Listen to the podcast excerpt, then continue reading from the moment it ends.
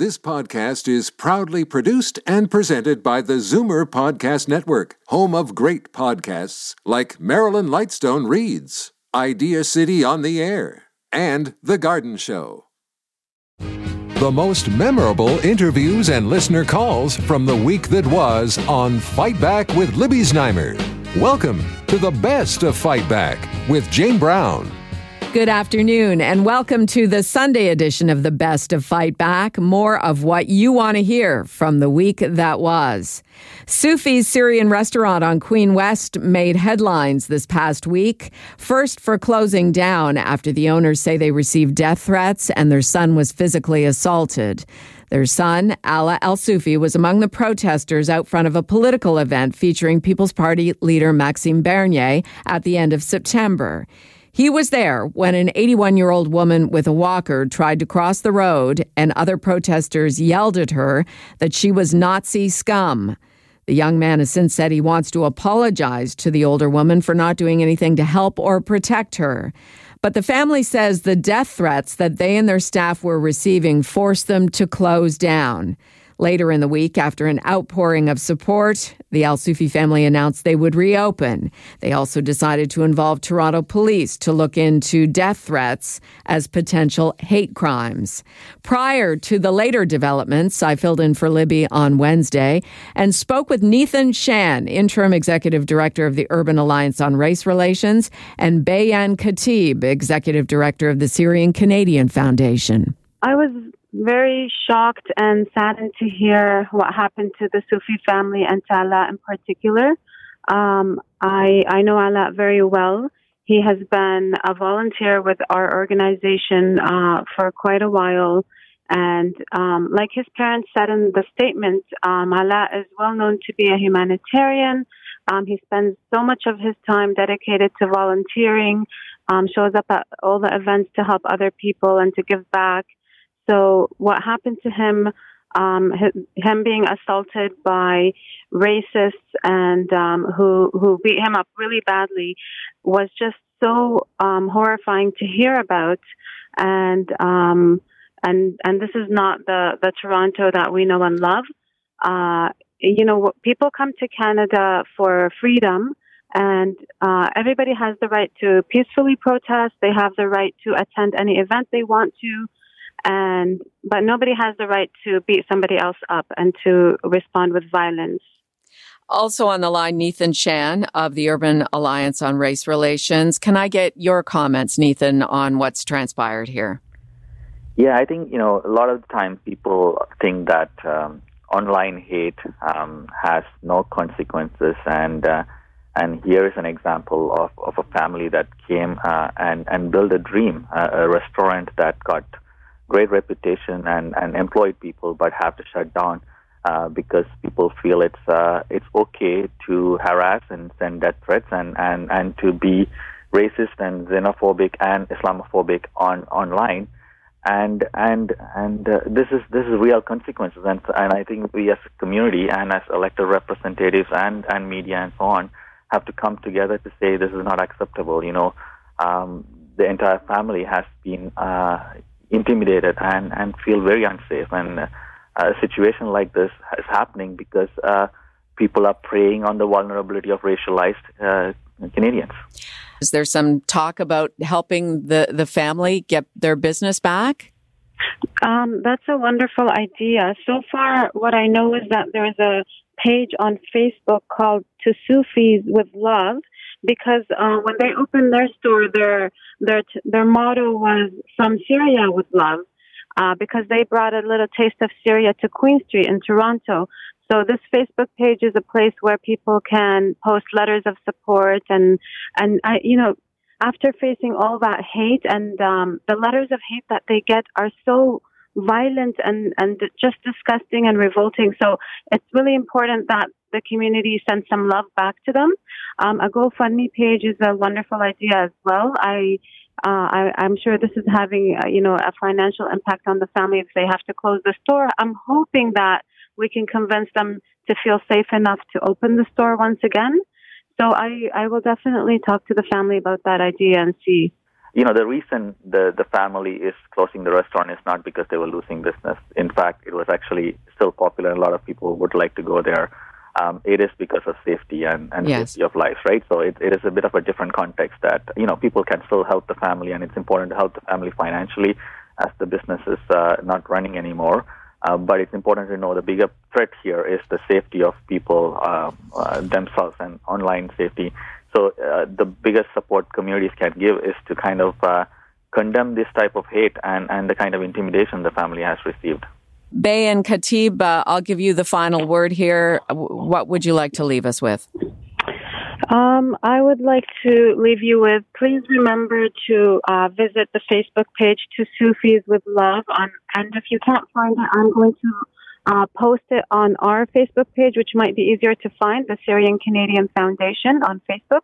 Please send them letters of support and love. Uh, we have to remind them that um, the community is here for them and um, and that hate won't win. That was my conversation on Wednesday with Bayan Khatib, Executive Director of the Syrian Canadian Foundation, and Nithan Shan, Interim Executive Director of the Urban Alliance on Race Relations. And after that interview, the owners of Sufi's reopened their restaurant and have involved Toronto police to investigate the death threats they say they received. You're listening to the best of Fight Back. I'm Jane Brown. It's an ongoing hot button issue on Fight Back the rising cost of long term care in this country. Now, researchers at the National Institute on Aging have put a price tag on it. They say long term care costs will more than triple within 30 years, from 22 billion today to 71 billion by 2050. We first went to Ontario's long term care minister, Dr. Merrilee Fullerton, for her reaction we have an aging population with rising levels of, of cognitive issues like dementia or frailty.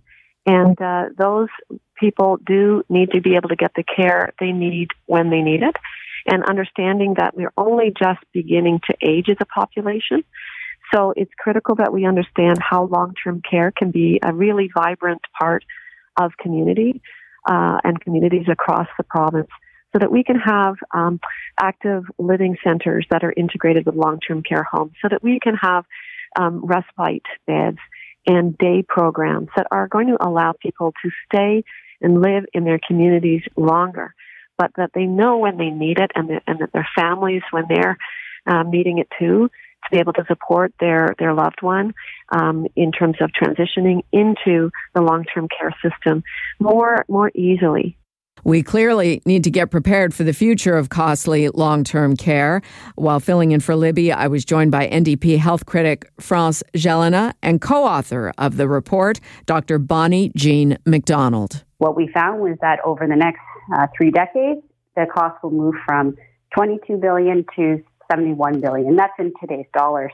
The so 70 was, oh the 71 billion is today's dollars. That's right. Yeah. So it's, it's, it's you just keep so it's, it's more uh, so people understand what that number means. So sure. we have it in today's dollars, and then on top of that, I think that that's clearly going to be a lot of pressure on taxpayers. But the bigger story is, is more that uh, baby boomers were the first generation to have few children, and in the past, uh, people would usually depend on their kids uh, when they became, you know, chronically disabled and they needed help in their homes. And actually, even today, 75% of all home care is being done by families. So the really, the bigger problem is the fact that there aren't going to be kids around to help out the way that they used to. And we're, the big question is, is, is how are we going to help support children who keep doing that for their parents and also for the people who don't have children to do that for them. Uh, that will be another cost. And we actually calculated it could be up to 27 billion extra dollars to substitute for all the great care that kids do for their parents. And so really the end of the story is that, you know, this is really time to get started. We need to start having a national conversation about this.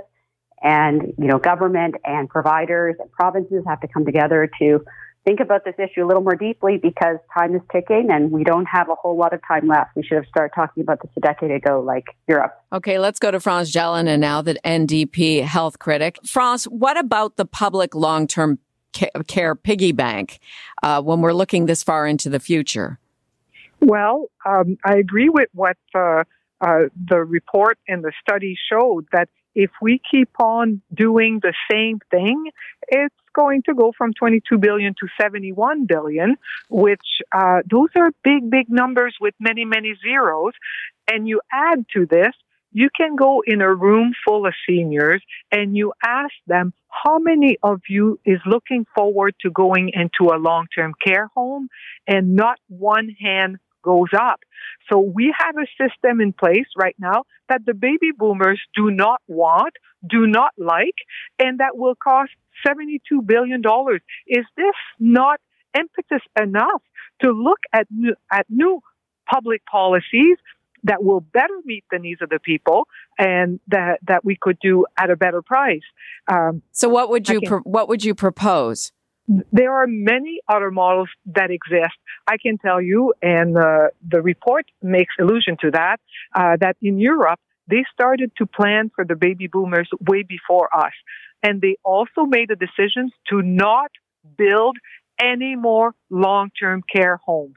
There are a few old ones still remaining, no new ones. Nobody wants to go there. There are other mother models that exist uh, that is more communal uh, living, where people continue to be part of their community, people continue to be uh, part of society. We have a lot to learn from seniors.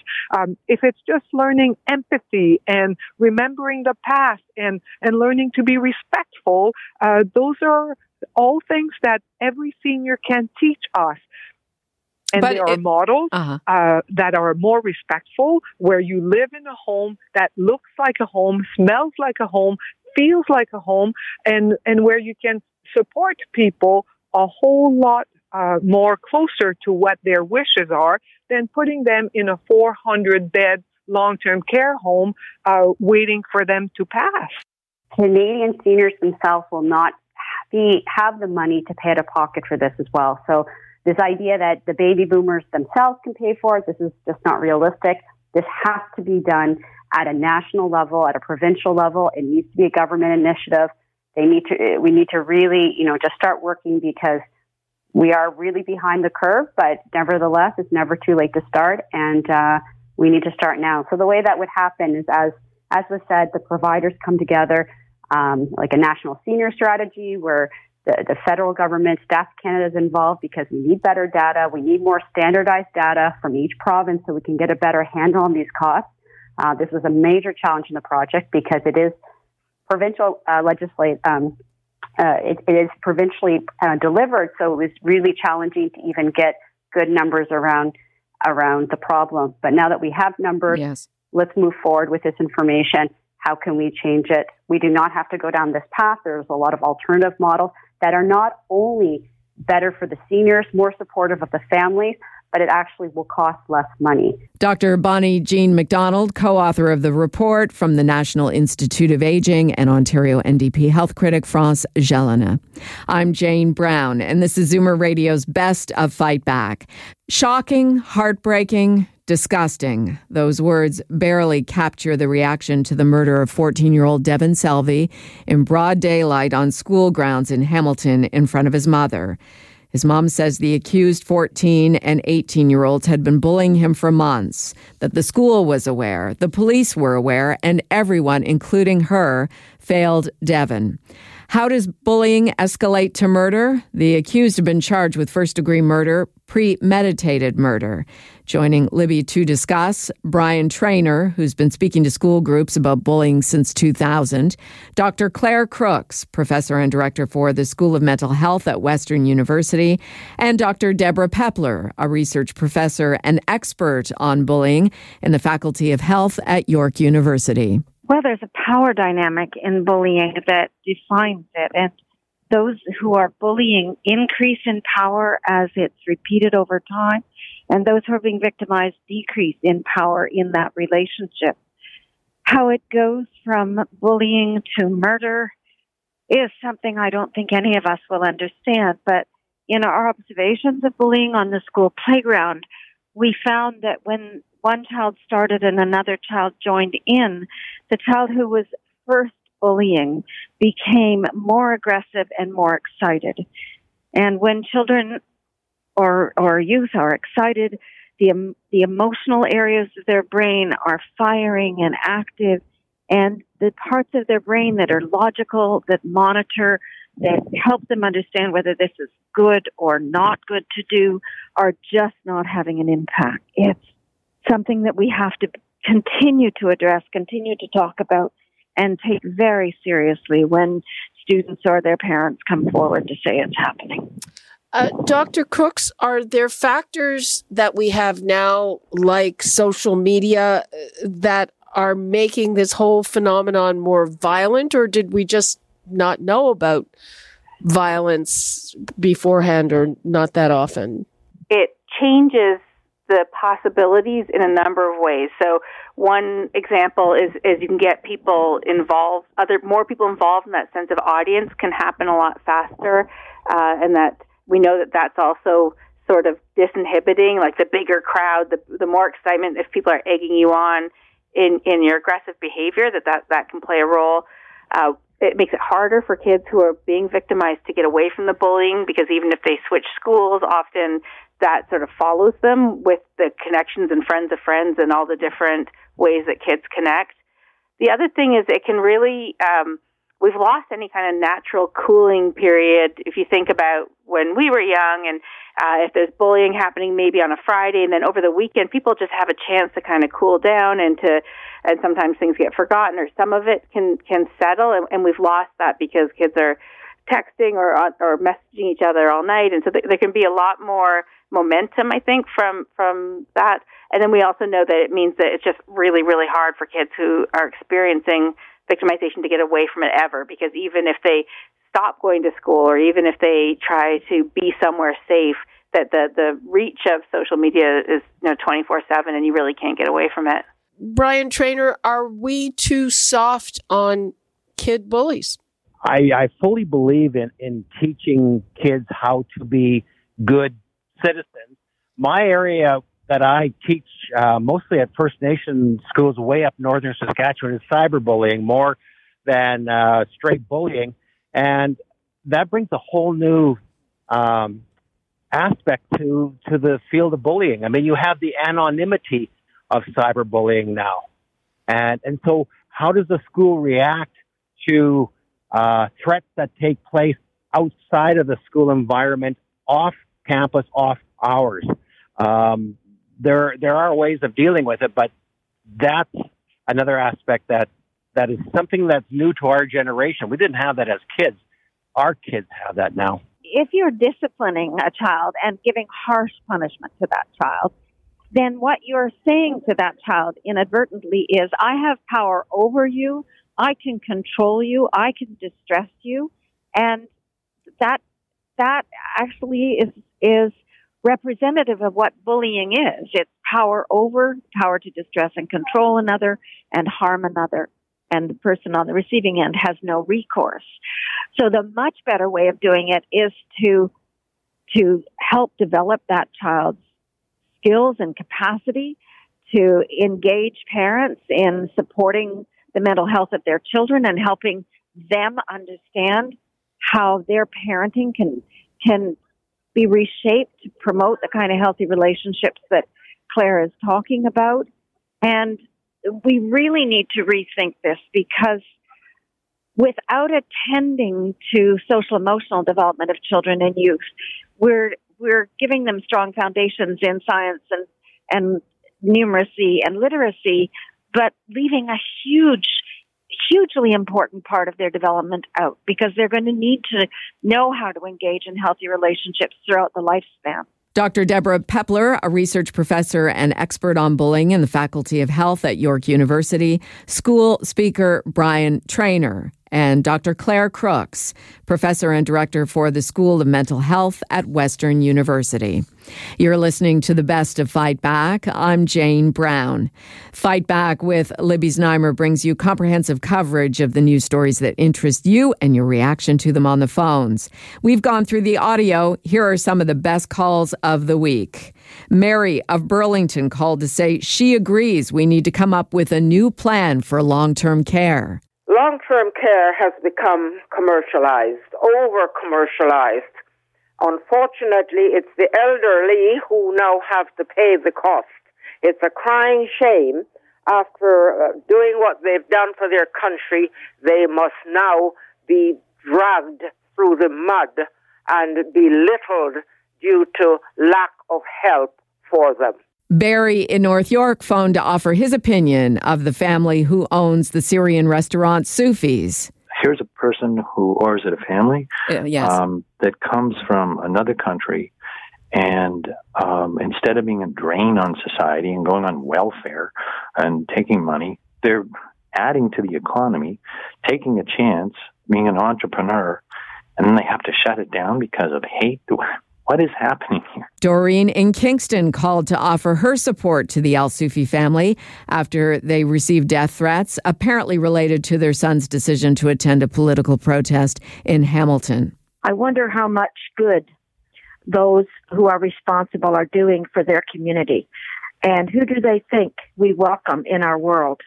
Those good Syrian family, people like them, or people like uh, the, the, perpetrators who uh, do nothing but destroy and destruct people. Ziggy in Simcoe called to say she's voting strategically for the next generations. I do not believe in voting for the party that is going to give me what I feel is the best deal. I believe in voting for the party that is going to give our country's future, hmm. which is the children and the grandchildren, the best deal and the environment if it's liberal or conservative or NDP that they feel is going to do the best, it's they, what they're going to do for the up and coming generation, not for us. We're on our way out. They're on their way in. Francis in Oakville phoned to say the debate helped make up her mind about who not to vote for in the federal election. I didn't like Mr. Scheer uh, calling uh, Trudeau a fake, uh, a, a fraud. That's not prime minister. I am not a liberal. And this um, line, they sure made up my mind to not to vote conservative. Okay. And I'm naming him now Trump the North. Alex in East York called to offer his opinion on why pedestrians continue to be killed on Toronto streets. This is not just people grabbing numbers out of the air. This is the result of several coroner's inquests into children and pedestrians who've been killed on city streets. And they make perfect sense. And I think a part of the problem we're going to have with it is the resources of the police. They don't have the proper enforcement resources. They honestly don't. Stephen Mississauga called to say that blame needs to be laid in the death of bullying victim 14 year old Devan Selvey of Hamilton. My daughter went through this in uh, public school middle school, and in high school. And the bottom line was the whole time was the principal did not want to deal with it. The principal avoided confrontation. They did everything they could not to deal with any of this. Um, guys, the principal, that principal in Hamilton, they need to be held accountable for this because they're. I'm going to tell you at the bottom of it. I know they're at the. They're that principal ignored this, and this is a common theme. I hear this from teachers. I experienced it firsthand somebody needs to go down to these principals and say, you've got to deal with this. That's what you're paid for. And now, Fight Back's Knockout Call of the Week. There were a lot of great calls this week, but the winner of the Fight Back Knockout Call of the Week comes from Jim in Pickering, who admitted his daughter was once a bully when she was young. I don't think we're putting enough emphasis on. I think the one of the main uh, key areas is in the home, and That's where it all starts. And and I think that the punishment does not need to be harsh or punitive. It needs to be firm and consistent. So my daughter's a teacher now. Now she was bullied a long time ago and whatnot. And one time we got a call about her. It was like grade seven, eight, and I mean a long time ago. And I said, you know what?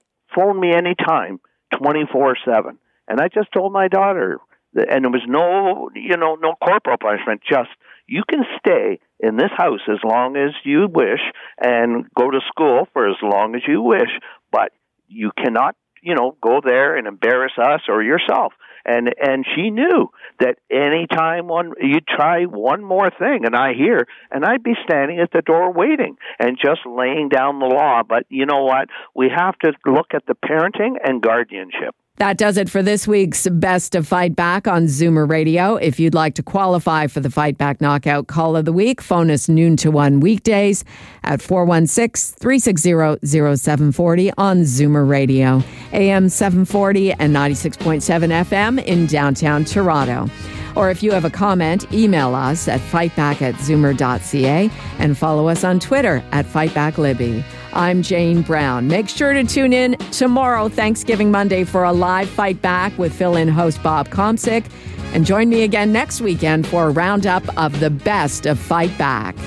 The best of Fight Back is produced by Jane Brown, Justin Eacock, and Zeev Hadi, with technical production by Kelly Robotham. Executive producer Moses Znaimer.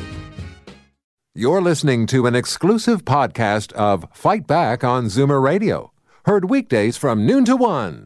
You're listening to an exclusive podcast of Fight Back on Zoomer Radio, heard weekdays from noon to one. This podcast is proudly produced and presented by the Zoomer Podcast Network, home of great podcasts like Marilyn Lightstone Reads, Idea City on the Air, and The Garden Show.